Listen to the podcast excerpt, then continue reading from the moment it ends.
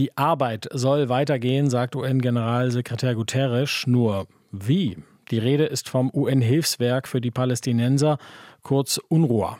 12 Mitarbeiter der Organisation stehen im Verdacht, an den Angriffen der islamistischen Hamas auf Israel am 7. Oktober dabei gewesen zu sein. Große Geldgeber für das Hilfswerk wie die USA, Großbritannien oder Deutschland haben weitere Zusagen erstmal auf Eis gelegt. Das wiederum versucht, in Anbetracht der Not im Gazastreifen, der UN-Generalsekretär zu ändern. Gestern hat er sich dafür mit Dutzenden von Vertretern von Mitgliedstaaten getroffen. Reden wir über diesen Fall mit Jochen Flasbarth. Er ist Staatssekretär im Bundesentwicklungsministerium. Guten Morgen, Herr Flasbarth. Schönen guten Morgen. Unter welchen Bedingungen wäre Deutschland bereit, die Finanzierung der UNRWA wieder aufzunehmen?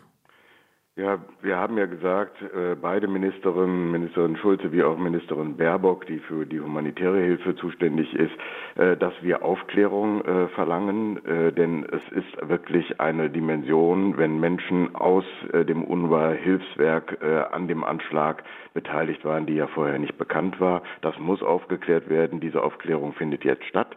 Wenn der Bericht daraus vorliegt, dann werden wir auch auf dieser Basis die Zahlungen wieder fortsetzen können, wenn wir gemeinsam mit anderen Gebern, anderen Ländern, die UNRWA unterstützen, zu dem Ergebnis kommen, dass Missbrauch von Mitteln ausgeschlossen ist. Erklären Sie mir noch kurz, wie findet diese Aufklärung statt? Ja, es gibt bei der UN ein eigenes Aufklärungsinstitut, eine Organisation für die Innenrevision, wenn man so will, der Vereinten Nationen und ihrer Organisationen. UN-Generalsekretär Guterres hat diese Organisation beauftragt, jetzt mit höchster Priorität die Organisation UNRWA zu untersuchen.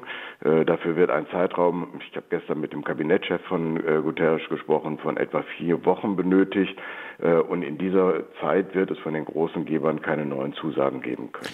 Das Wall Street Journal, für gewöhnlich eine sehr gut informierte journalistische Quelle, berichtet, dass rund 10% aller rund 12.000 im Gazastreifen beschäftigten Mitarbeiter des Hilfswerks Verbindungen hätten zur Hamas oder dem islamistischen Dschihad. Das wären 1.200 Menschen.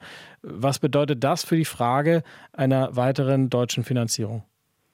Ja, diese Zahlen können wir zunächst mal nicht prüfen. Sie basieren offenbar auf Informationen des Geheimdienstes, die dem Wall Street Journal vorliegen.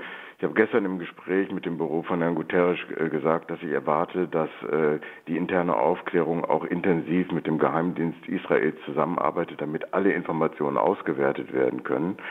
Man muss sich vor Augen führen, ich halte die Zahl übrigens für zu hoch, aber wir haben keine eigenen Erkenntnisse.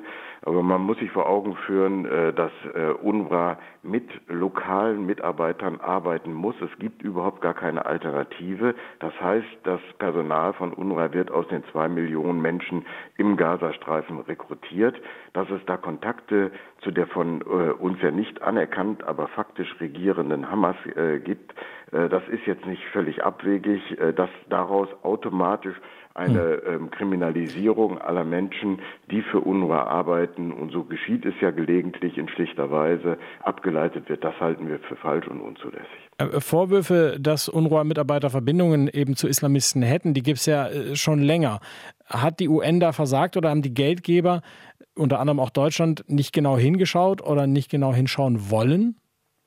Wir haben das ja alles, was wir getan haben, in engster Abstimmung mit Israel getan. Es ist ja nicht so, dass diese Geber und das UNRWA gegen den Willen von Israel dort tätig geworden sind. Alle Hilfsgüter, die wir eingebracht haben in den Gazastreifen, bis hin zu Lacken, wurden von Israel intensivst überprüft. Es ist insgesamt offenbar auch vom Geheimdienst der Israelis übersehen worden, welches Terrornetzwerk auch unterirdisch im Gazastreifen operiert. Es ist deshalb richtig, dass Israel, und das haben wir ja von deutscher Seite aus von Anfang an deutlich gemacht hat, sich militärisch wehrt und militärisch die Operationsfähigkeit der Hamas unterbindet. Aber langfristigen Frieden wird es dort nur geben, wenn wir 2 Staaten haben, einen für Israel und einen für die Palästinenser, damit wir der Hamas nicht nur militärisch, sondern auch ideologisch den Boden entziehen. Das sagt der Staatssekretär im Entwicklungsministerium Jochen Flasbarth. Herr Flasbarth, vielen Dank für das Gespräch heute Morgen. Gerne.